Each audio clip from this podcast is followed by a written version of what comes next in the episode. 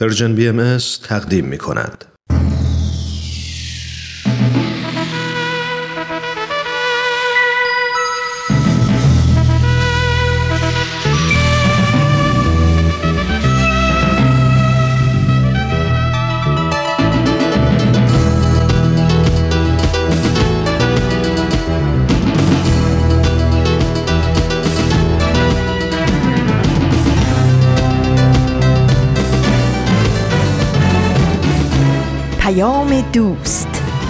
برنامه ای برای تفاهم و پیوند دلها.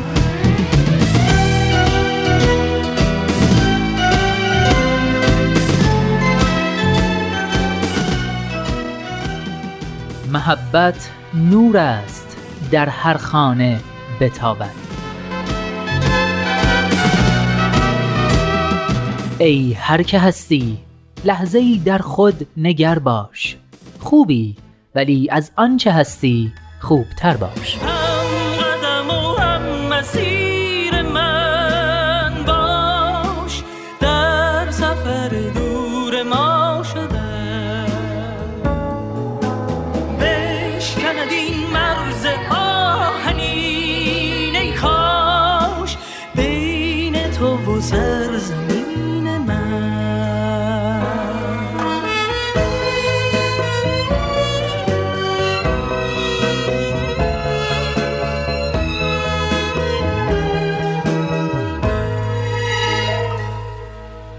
دوستان خوبم سلام. سلام و درود به شما همراهان عزیز. شما رفقای با معرفتی که هر پنج شنبه هر جای دنیا که باشید با مجله جوانان همراه میشید و با این همراهی گرمتون به ما دلگرمی می‌دید. من نوید توکلیم و امروز پنج شنبه 28 آذر ماه سال 1398 خورشیدی برابر با 19 دسامبر 2019 میلادی 562 ومین شماره مجله جوانان رو تقدیم شما عزیزان همراه می کنم به مجله جوانان خوش اومدید.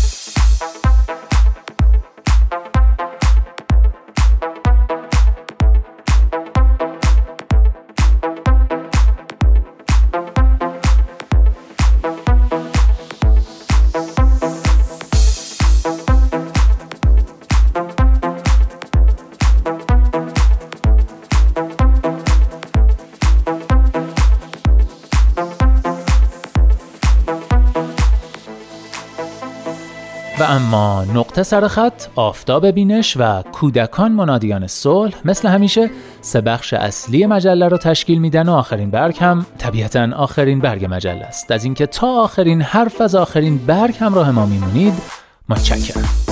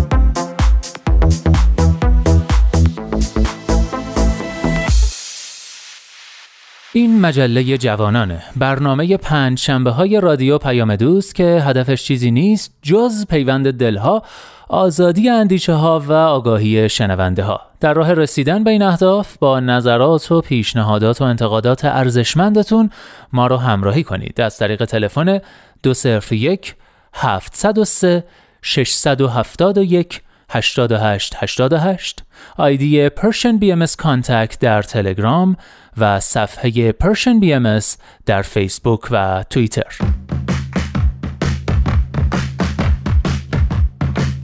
نقطه سرخط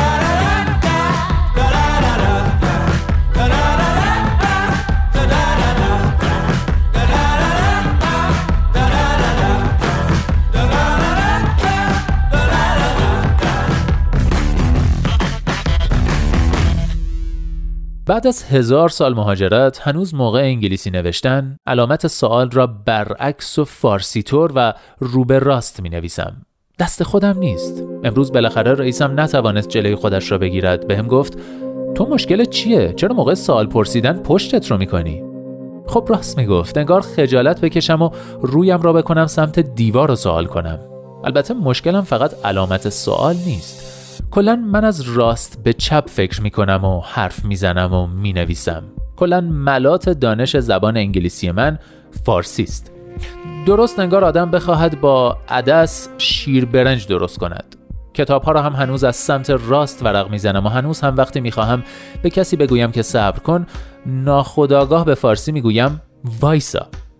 بدتر از همه اینکه کیبورد فارسی روی کامپیوترم دارم و هر از چندگاهی برای همکارهایم کلمات فارسی نامفهومی را به اشتباه ایمیل می‌کنم.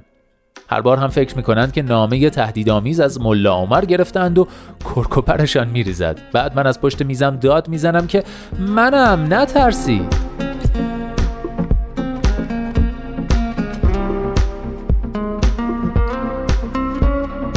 دیروز 18 دسامبر بود روز جهانی مهاجرت. گمان کنم قدیم ها هیچ کس فکر نمی کرد زمانی برسد که تعداد مهاجران دنیا آنقدر زیاد بشود تا یک روز را اختصاص بدهند به آنها مثل روز مادر، روز پدر، روز کارگر، روز مهاجرت. دقیقا هم نمی‌دانم این روز را باید تبریک گفت فحش داد یا به آن خندید یا کلا حواله داد به برگ چغندر. گمانم بسته به نوع مهاجرت است. اینکه آدم با پای خودش مهاجرت کند یا با اردنگی کس دیگری مجبور به مهاجرت شود.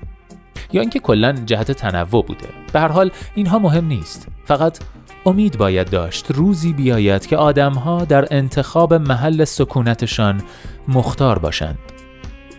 البته فعلا باید حکومت ها را قانع کنیم که اجازه بدهند تا انسان ها روی دین و رنگ و لحجه و مو و لباس و شادی و غم و ورزش و تفریح و ازدواج و جنسیت و باقی اصول اولیه تمدن خودشان تصمیم بگیرند.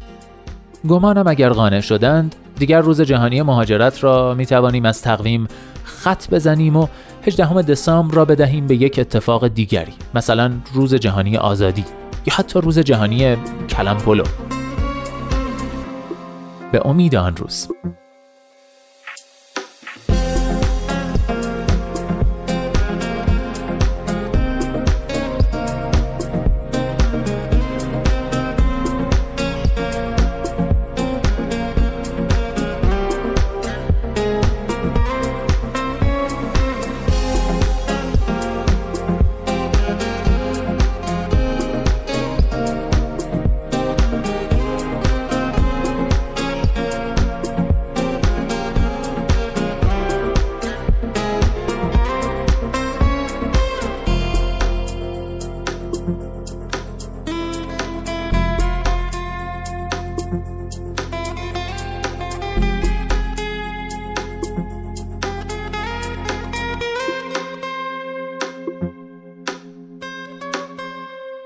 بله دوستان یادداشتی بود از فهیم عطار به مناسبت روز جهانی مهاجرت که دیروز بود. منم به نوبه خودم روز جهانی مهاجرت رو با یه روز تاخیر به همه شما شنوندگان عزیزی که دور از وطن در مهاجرت هستید یا در وطن به مهاجرت فکر می‌کنید نمی‌دونم به قول فهیم عطار تبریک بگم یا چی؟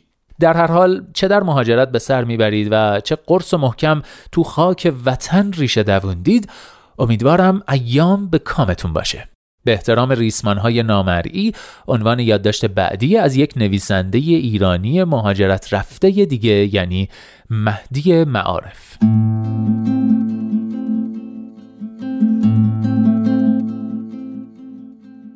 دیروز رفته بودم فروشگاه ایرانی شهرمان همانی که یک نانوایی نان سنگک دارد که توی مشتریهایش از تمام قاره ها آدم پیدا می شود و دیدن آدم های توی صفش حس غرور ملیم را جریه دار می کند. بگذریم. همینطوری که لابلای قفسه ها پرسه می زدم رسیدم به یک آقای مسن و قد بلند که موی جوگندمی داشت و کت شلوار توسی پوشیده بود. من و آقای کچلواری یکی دو ثانیه نگاهمان میخ شد به هم و بعد آقای کچلواری خیلی محتاط گفت سلام. جواب سلامش را که دادم خیال آقای کچلواری راحت شد که تیرش به خطا نرفته و طرف حسابش هم ایرانی است. آقای کچلواری نفسش را چاخ کرد و گفت که دارد دنبال یک مدل ماست میگردد که نه خیلی شل باشد نه خیلی سفت. بعد که دید قیافه من یکم کج و کله شده توضیح داد که از گلپایگان آمده کالیفرنیا و توی شهرشان یک مدل ماست بوده که حالا هر مغازه ای را که میگردد مثلش را پیدا نمی کند. من که در این لحظه صورتم شبیه یکی از ایموجی های یاهو مسنجر شده بود صادقانه گفتم که اطلاعاتم در مورد شلی و سفتی ماست ها بیش از حد ناچیز است. بعد هم شبیه یک آدم کاملا بیخاصیت شانه هایم را انداختم بالا و با انگشت به یک نقطه در دور دست ها اشاره کردم و گفتم که سراغ ماست ها را توی آن قفسه بگیرد.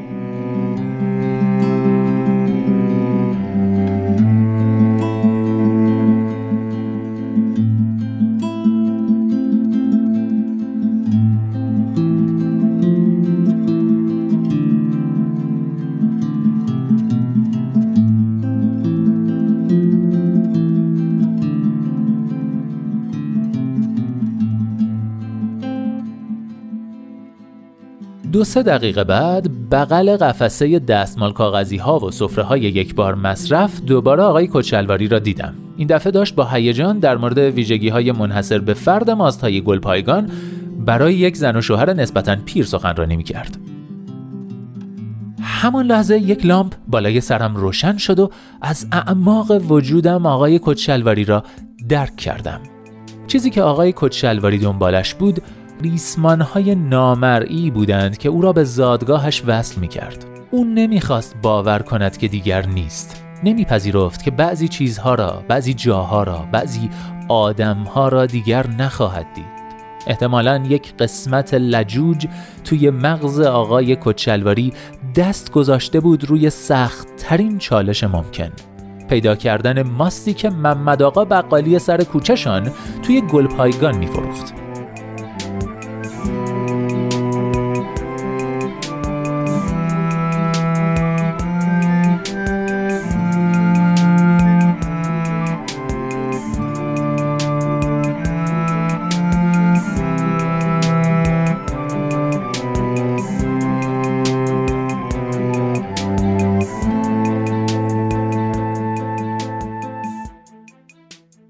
بیشتر که با خودم خلوت کردم دیدم که خود من همان بخش لجوج را توی مغزم دارم چیزی که من را حل می دهد به نوشتن به فارسی نوشتن به بودن در حال هوای کشوری که از آن کوچ کردم اما ریسمانهای نامرئی من را به آن جفت می کند.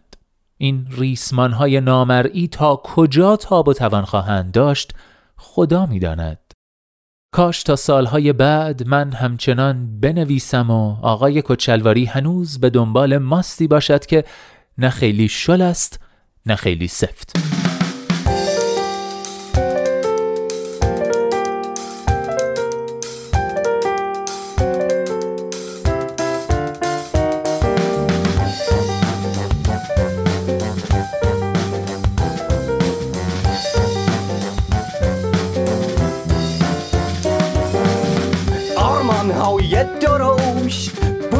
میشن با یه مشت سایه ای که میخزه از پشت پاییز سرد و خشک آفتاب و کشت شست.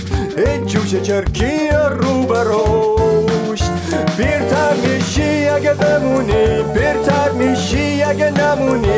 یک بار دیگه پس بیاییم با همین آهنگو بخونی. زیر چشماش که بود یک بنای یاد بود از حرفایی که باید خورد. مردی با کفایت کرد بر ما عنایت چوبی از جنس قرائت. پیرتر میشی اگه بمونی پیرتر میشی اگه نمونی. با هم دیگه بس بیاییم با زمین آهنگو بخونی. پیرتر میشی اگه بمونی پیرتر میشی اگه نمونی.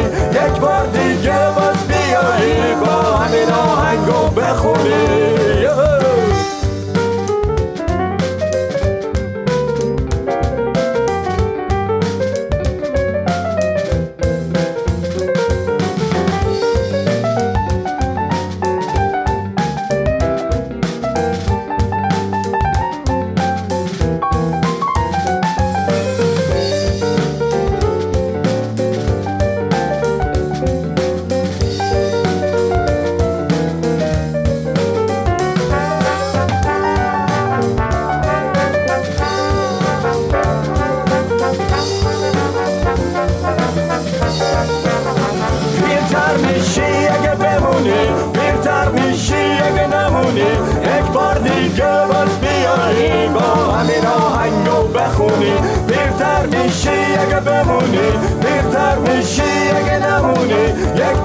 جواد بیاره ما همین آهنگو بخونیم.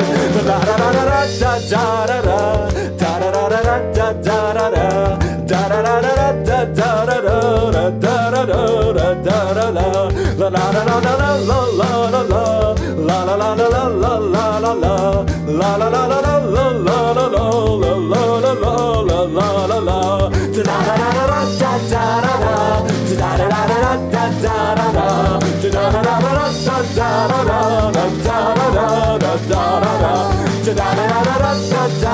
بخونی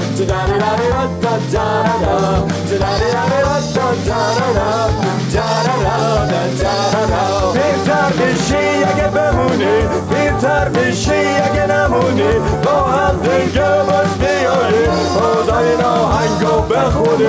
پیرتر میشی اگه بمونی پیرتر میشی اگه نمونی. یک بار دیگه باز بیایی با همین آهنگو بخونی. la la la la la la la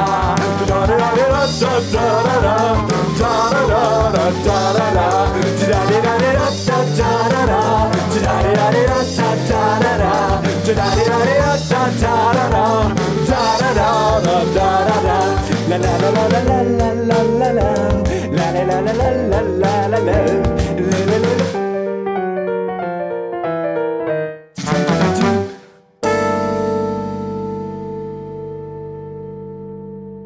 اینجا ایستگاه مهر و دوستی است رادیو پیام دوست. آرمانهای درشت رو شنیدید از آلبوم حال استمراری کاری از 127 بند. و اما در این بخش ازتون دعوت می‌کنم با رامان شکیب همراه بشید و قسمت دیگه ای از آفتاب بینش رو گوش کنید.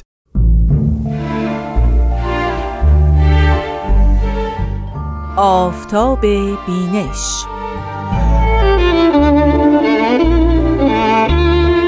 شنوندگان عزیز رادیو پیام دوست رامان شکیب هستم و به شما خوش آمد میگم به برنامه آفتاب بینش.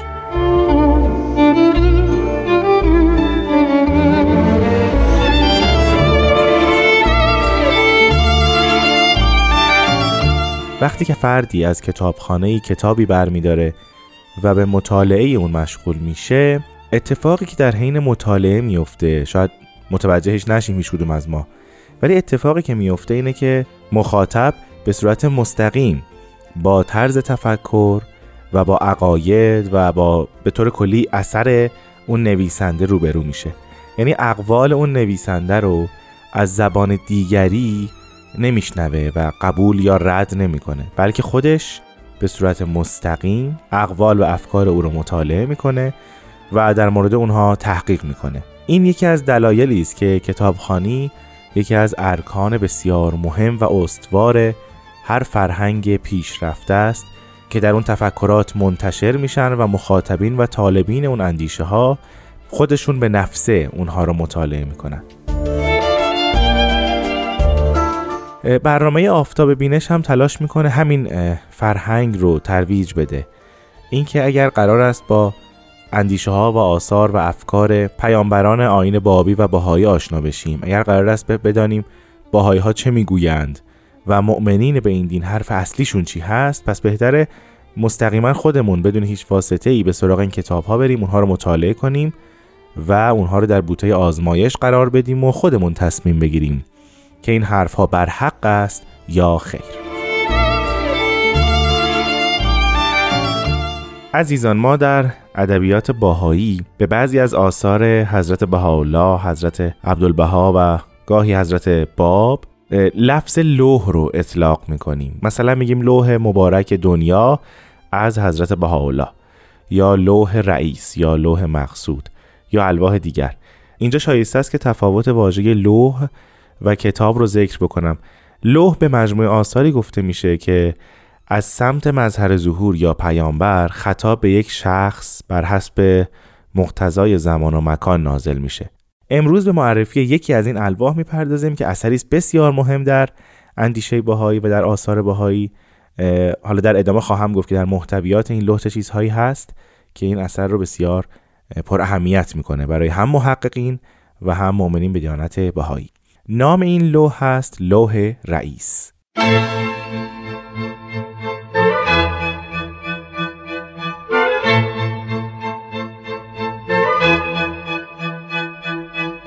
مخاطب این لوح محمد امین آلی پاشا صدر اعظم عثمانی است.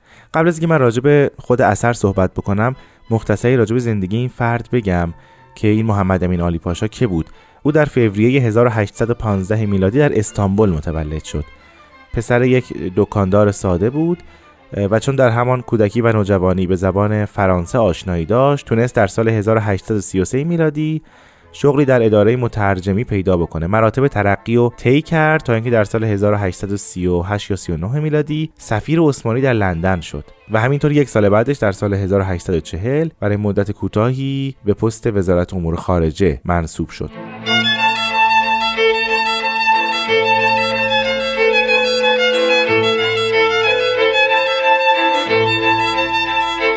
در سال 1846 در کابینه رشید پاشا مجددا همین مقام رو به دست آورد و برای مدت این فرد بین دو منصب وزارت خارجه و صدارت اعظم دولت عثمانی در حرکت و نوسان بود در رفت و آمد بود. گاهی اوقات هر دوی این مناسب رو به عهده داشت و شخص بسیار مهمی در امپراتوری عثمانی محسوب می‌شد. بسیار مردی سیاستمدار بود و تلاشش این بود که ترکیه رو در قرن 19 هم به جلو سوق بده و به پیشرفت ترکیه کمک بکنه. در 7 سپتامبر 1871 میلادی یا هولوش 16 شهریور 1250 هجری شمسی هم پس از سه ماه بیماری از بین میره. اما چرا این شخص مورد خطاب حضرت بهاءالله قرار می‌گیره؟ در لوح رئیس دلیلش این هست که حضرت بهاءالله در شهر ادرنه در تبعید به سر می بردن و بر حسب تلاش های همین فرد محمد امین آلی پاشا حضرت بهاءالله رو حرکت دادند از سمت ادرنه به سمت عکا که یکی از خرابترین بلاد اون دوران بود. در این سفر سختی های بسیار به حضرت بهاءالله و آله مبارکه رسید و وقتی که به مقصد هم رسیدن باز این بلایا گریبانگیر تک تک همراهان حضرت بهاءالله و خود ایشون بود. لوح رئیس نوشته است که حضرت بهاءالله خطاب به محمد امین آلی پاشا نوشتند و از ظلمهای او شکایت می کنند در این لوح مطالب بسیار مهمی رو ما مشاهده می کنیم پیش از اینکه راجع به محتوای لوح من بخوام صحبت بکنم یه نکته رو فقط اینجا ذکر بکنم.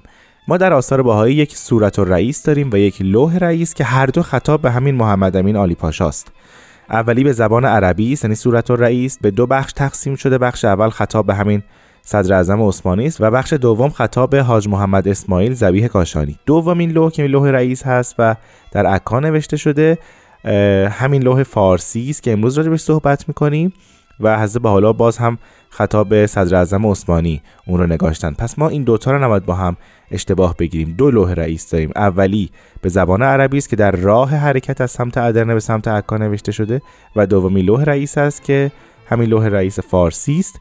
و در عکا در حدود سال 1874 نازل شده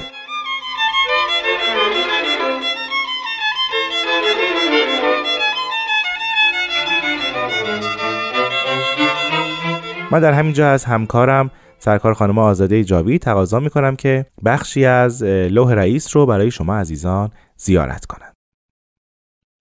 لوح رئیس هو مالک و استحقاق قلم اعلا میفرماید ای نفسی که خود را اعلا ناس دیده و غلام الهی را که چشم ملع اعلا به او روشن و منیر است ادن العباد شمرده ای. غلام توقعی از تو و امثال تو نداشته و نخواهد داشت چه که لازال هر یک از مظاهر رحمانیه و مطالع عز سبحانیه که از عالم باقی به عرصه فانی برای احیای اموات قدم گذارده اند و تجلی فرموده اند امثال تو آن نفوس مقدس را که اصلاح اهل عالم منوط و مربوط به آن هیاکل احدیه بوده از اهل فساد دانسته اند و مقصر شمرده اند. به زعم تو این محیی عالم و مصلح آن مفسد و مقصر بوده. جمعی از نسوان و اطفال صغیر و مرضعات چه تقصیر نموده اند که محل سیاط قهر و غضب شده اند در هیچ مذهب و ملتی اطفال مقصر نبوده اند قلم حکم الهی از ایشان مرتفع شده. ولکن شراره ظلم و اعتصاف تو جمیع را احاطه نموده. اگر از اهل مذهب و ملتی در جمیع کتب الهیه و زبر قیمه و صحف متقنه بر اطفال تکلیفی نبوده و نیست. و از این مقام گذشته نفوسی هم که به حق قائل نیستند ارتکاب چنین امور ننموده اند چه که در هر شیء اثری مشهود و احدی انکار آثار اشیاء ننموده مگر جاهلی که بالمره از عقل و درایت محروم باشد. لذا البته ناله این اطفال و حنین این مظلومان را اثری خواهد بود. جمعی که ابدا در ممالک شما مخالفتی ننموده اند و با دولت آسی نبوده اند در ایام و لیالی در گوشه ساکن و به ذکر الله مشغول چون این نفوس را تاراج نمودید و آنچه داشتند به ظلم از دست رفت. بعد که امر به خروج این غلام شد به جزع آمدند و نفوسی که مباشر نفی این غلام بودند مذکور داشتند که به این نفوس حرفی نیست و حرجی نه و دولت ایشان را نفی ننموده. اگر خود بخواهند با شما بیایند. کسی را با ایشان سخنی نه. این فقرا خود مصارف نمودند و از جمیع اموال گذشته به لقای غلام قناعت نمودند و متوکلین علی الله مرتن اخرى با حق هجرت کردند تا آنکه مقر حبس بها حسن عکا شد انتها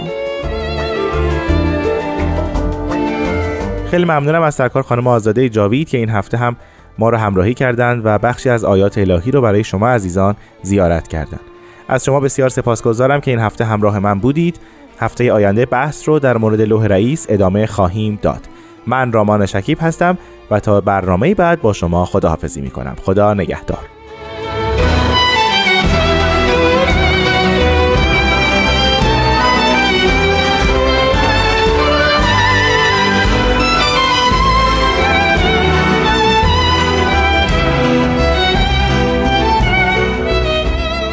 همراهان عزیز عزیزان شنونده. من نوید توکلیم و شما همچنان شنونده مجله جوانان هستید از رادیو پیام دوست.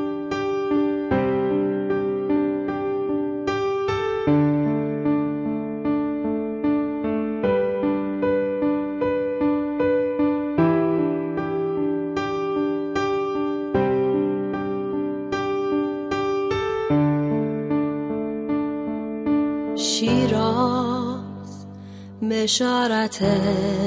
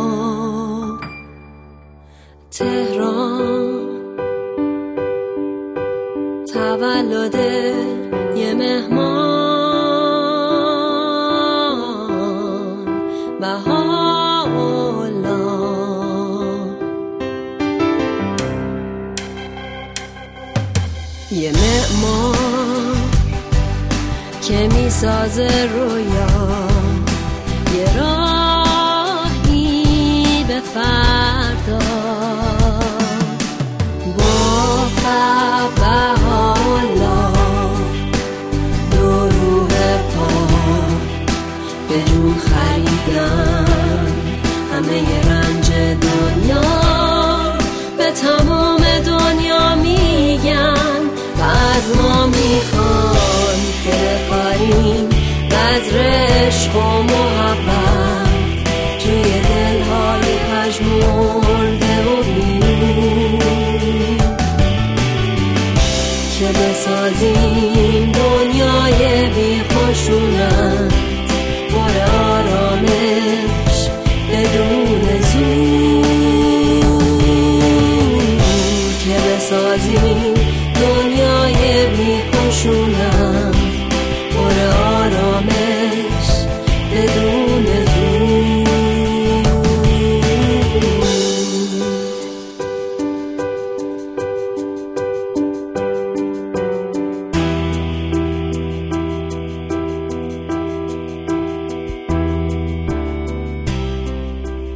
شنوندگان عزیز رادیو پیام دوست خوشحالم که همچنان با من نوید توکلی و مجله جوانان همراه هستید. از همراهی گرم و پرمهرتون سپاس گذارم بخش بعدی آماده پخشه کودکان منادیان صلح.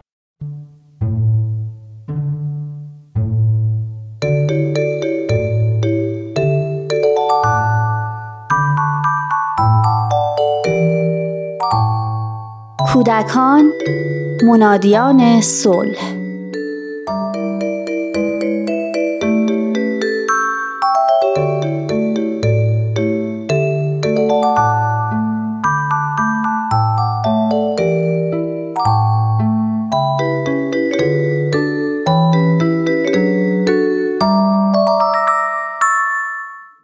خانوم و آقای خسروی همسایه تازه وارد مجتمع ما هستند. چند وقت پیش من و همسرم همراه بچه ها رفتیم دیدنشون. معمولا مرسوم نیست که هر کی میاد تو مجتمع ما بریم دیدنشون. ولی با اینا کمی صمیمیتر هستیم. چون پسرش همون مدرسه میره که سینا میره. گرچه بچه هامون خیلی با هم دوست نبودن ولی این مسئله باعث شد که ما با هم ارتباط بیشتری داشته باشیم. خانوم و آقای خسروی هر دو شاغل بودن و خیلی پرمشغله. معمولا تا دیر وقت کار می‌کردن. حتی چند بار که جلسه اولیا مربیانم بود هیچ کدوم نتونستن بیان. به هر حال اونا امشب اومده بودن خونه ما. آقای خسروی هنوز نرسیده بود. ولی نوید و مامانش زودتر اومده بودن.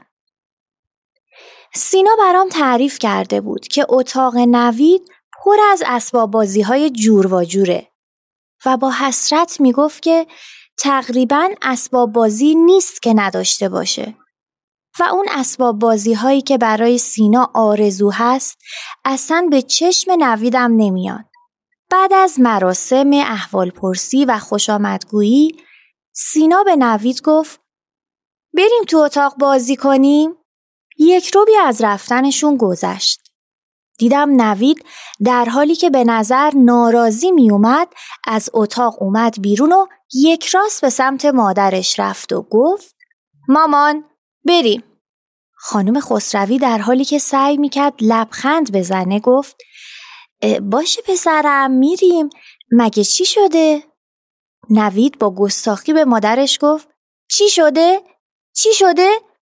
بهت میگم پاشو بریم خانم خسروی رنگش پرید با دست پاچگی گفت باشه مامان جون میریم با خودم فکر کردم که پادر میونی کنم شاید اوضاع بهتر بشه دست نوید رو آهسته گرفتم تا به سمت اتاق سینا ببرمش و در همون حال گفتم نوید جان بیا ببینم چی شده خاله. در حالی که دستش رو با بیادبی از دستم بیرون کشید گفت دستم رو ول کن چیزی نشده فقط می‌خوام برم خونمون. نوعی نگرانی و ترس تو چهره خانم خسروی موج می‌زد. منم سکوت کردم. در کمال تعجب دیدم که خانم خسروی عذرخواهی کرد و دست بچهش رو گرفت و رفت. یاد مطلبی افتادم که چند وقت پیش خونده بودم که بعضی از پدر مادرایی که خیلی مشغول کارن و فرصتی برای اینکه صرف بچه هاشون کنن ندارن احساس گناه می‌کنن. برای اینکه وقت کمی رو که با هم هستن خوش بگذره هیچ حد و مرز و قانونی برای بچه هاشون نمی‌ذارن و همه خواسته های معقول و نامعقولش رو برآورده می‌کنند. اینطوری یه بچه لوس و خودکامه بار میارن. با وجودی که ده دقیقه هست که مهمونام رفتن ولی من هنوز بخت زده و غرق تفکر نشستم. با خودم فکر می‌کنم اگه من جای خانم خسروی بودم چه عکس عملی نشون می‌دادم.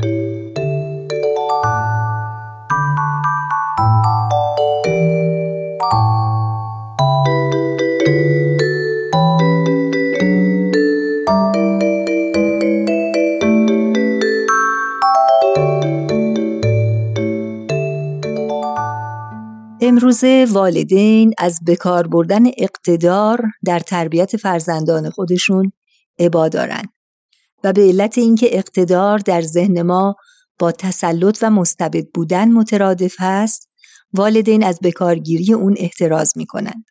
اقتدار نقشی هست که والدین با ملایمت، ثبات، احترام و محبت باید ایفا کنند و در خدمت یادگیری و آموزش کودک هست نه وسیله‌ای برای فرو نشاندن خشم و عصبانیت والدین و نشون دادن زور و قدرت اونها.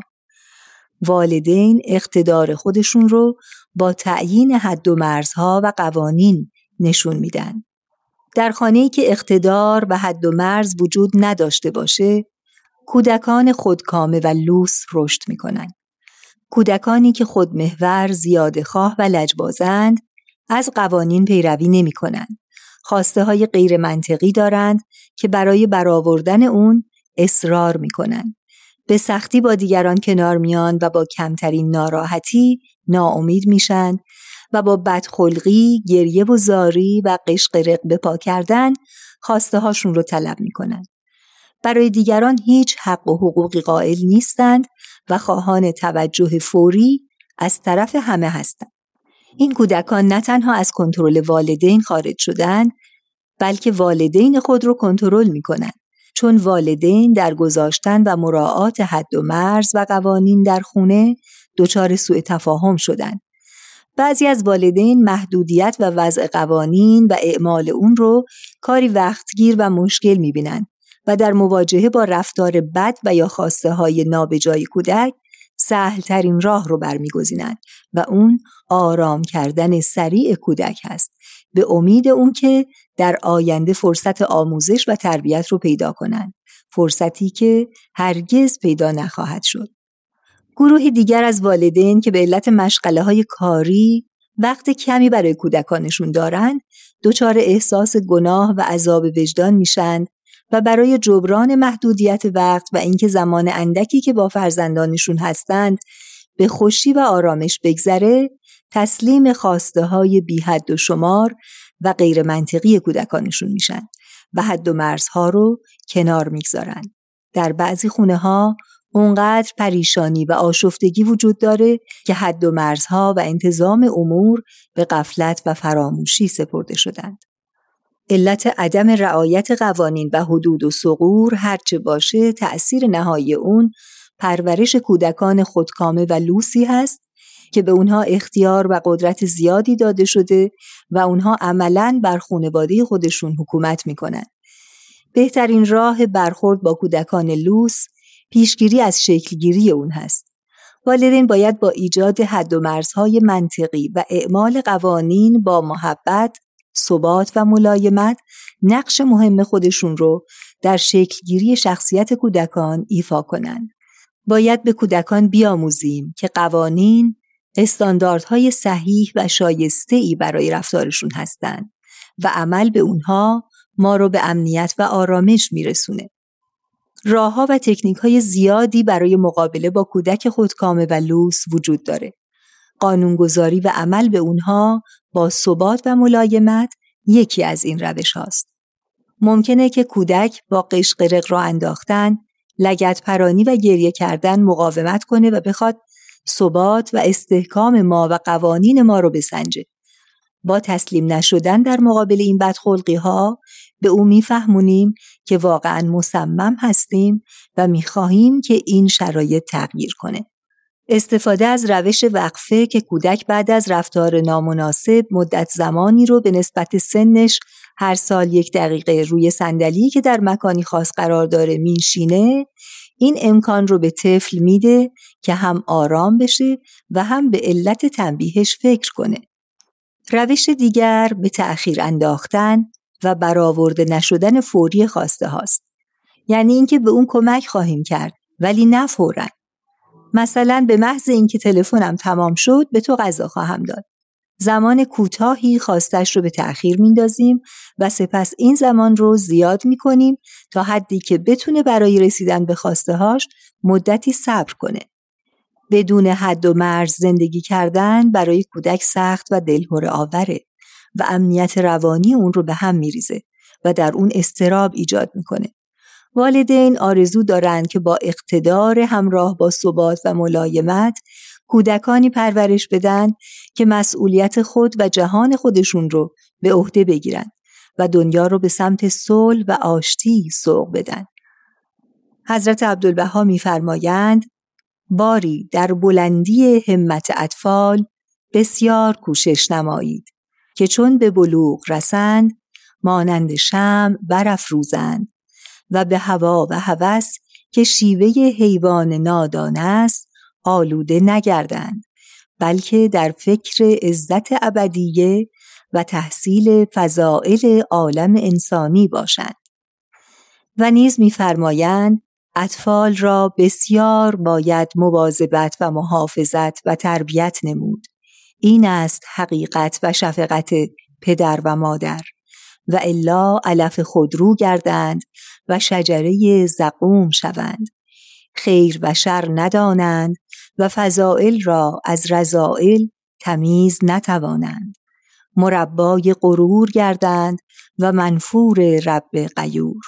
لحاظا جمیع اطفال نورسیدگان باغ محبت الله را کمال مواظبت و تربیت لازم.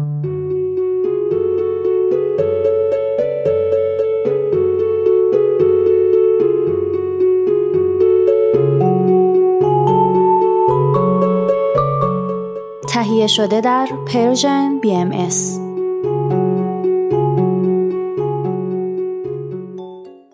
آخرین برگ. پرستار مشهور آلبانیایی مادر ترزای فقید معتقد بود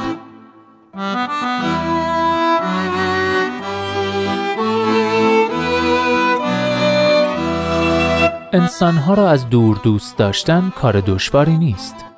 دوست داشتن آنهایی که به ما نزدیک هستند کار دشواری است. بخشیدن یک کاسه برنج برای سیر کردن یک گرسنه بسی آسانتر از کاهش تنهایی و درد و رنج انسانی رانده شده در خانه خودمان است.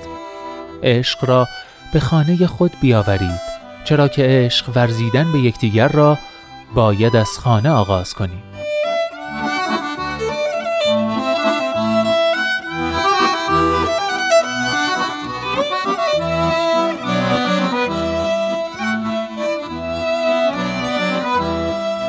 هر جا هستید دلهاتون شاد، اندیشتون آزاد و آگاهی و بیداری نصیبتون باد. من نوید توکلیم و امیدوارم که نور امید در دلهاتون هیچگاه خاموشی نگیره. به قول شاعر گرچه شب تاریک است، دل قوی دار، سحر نزدیک است.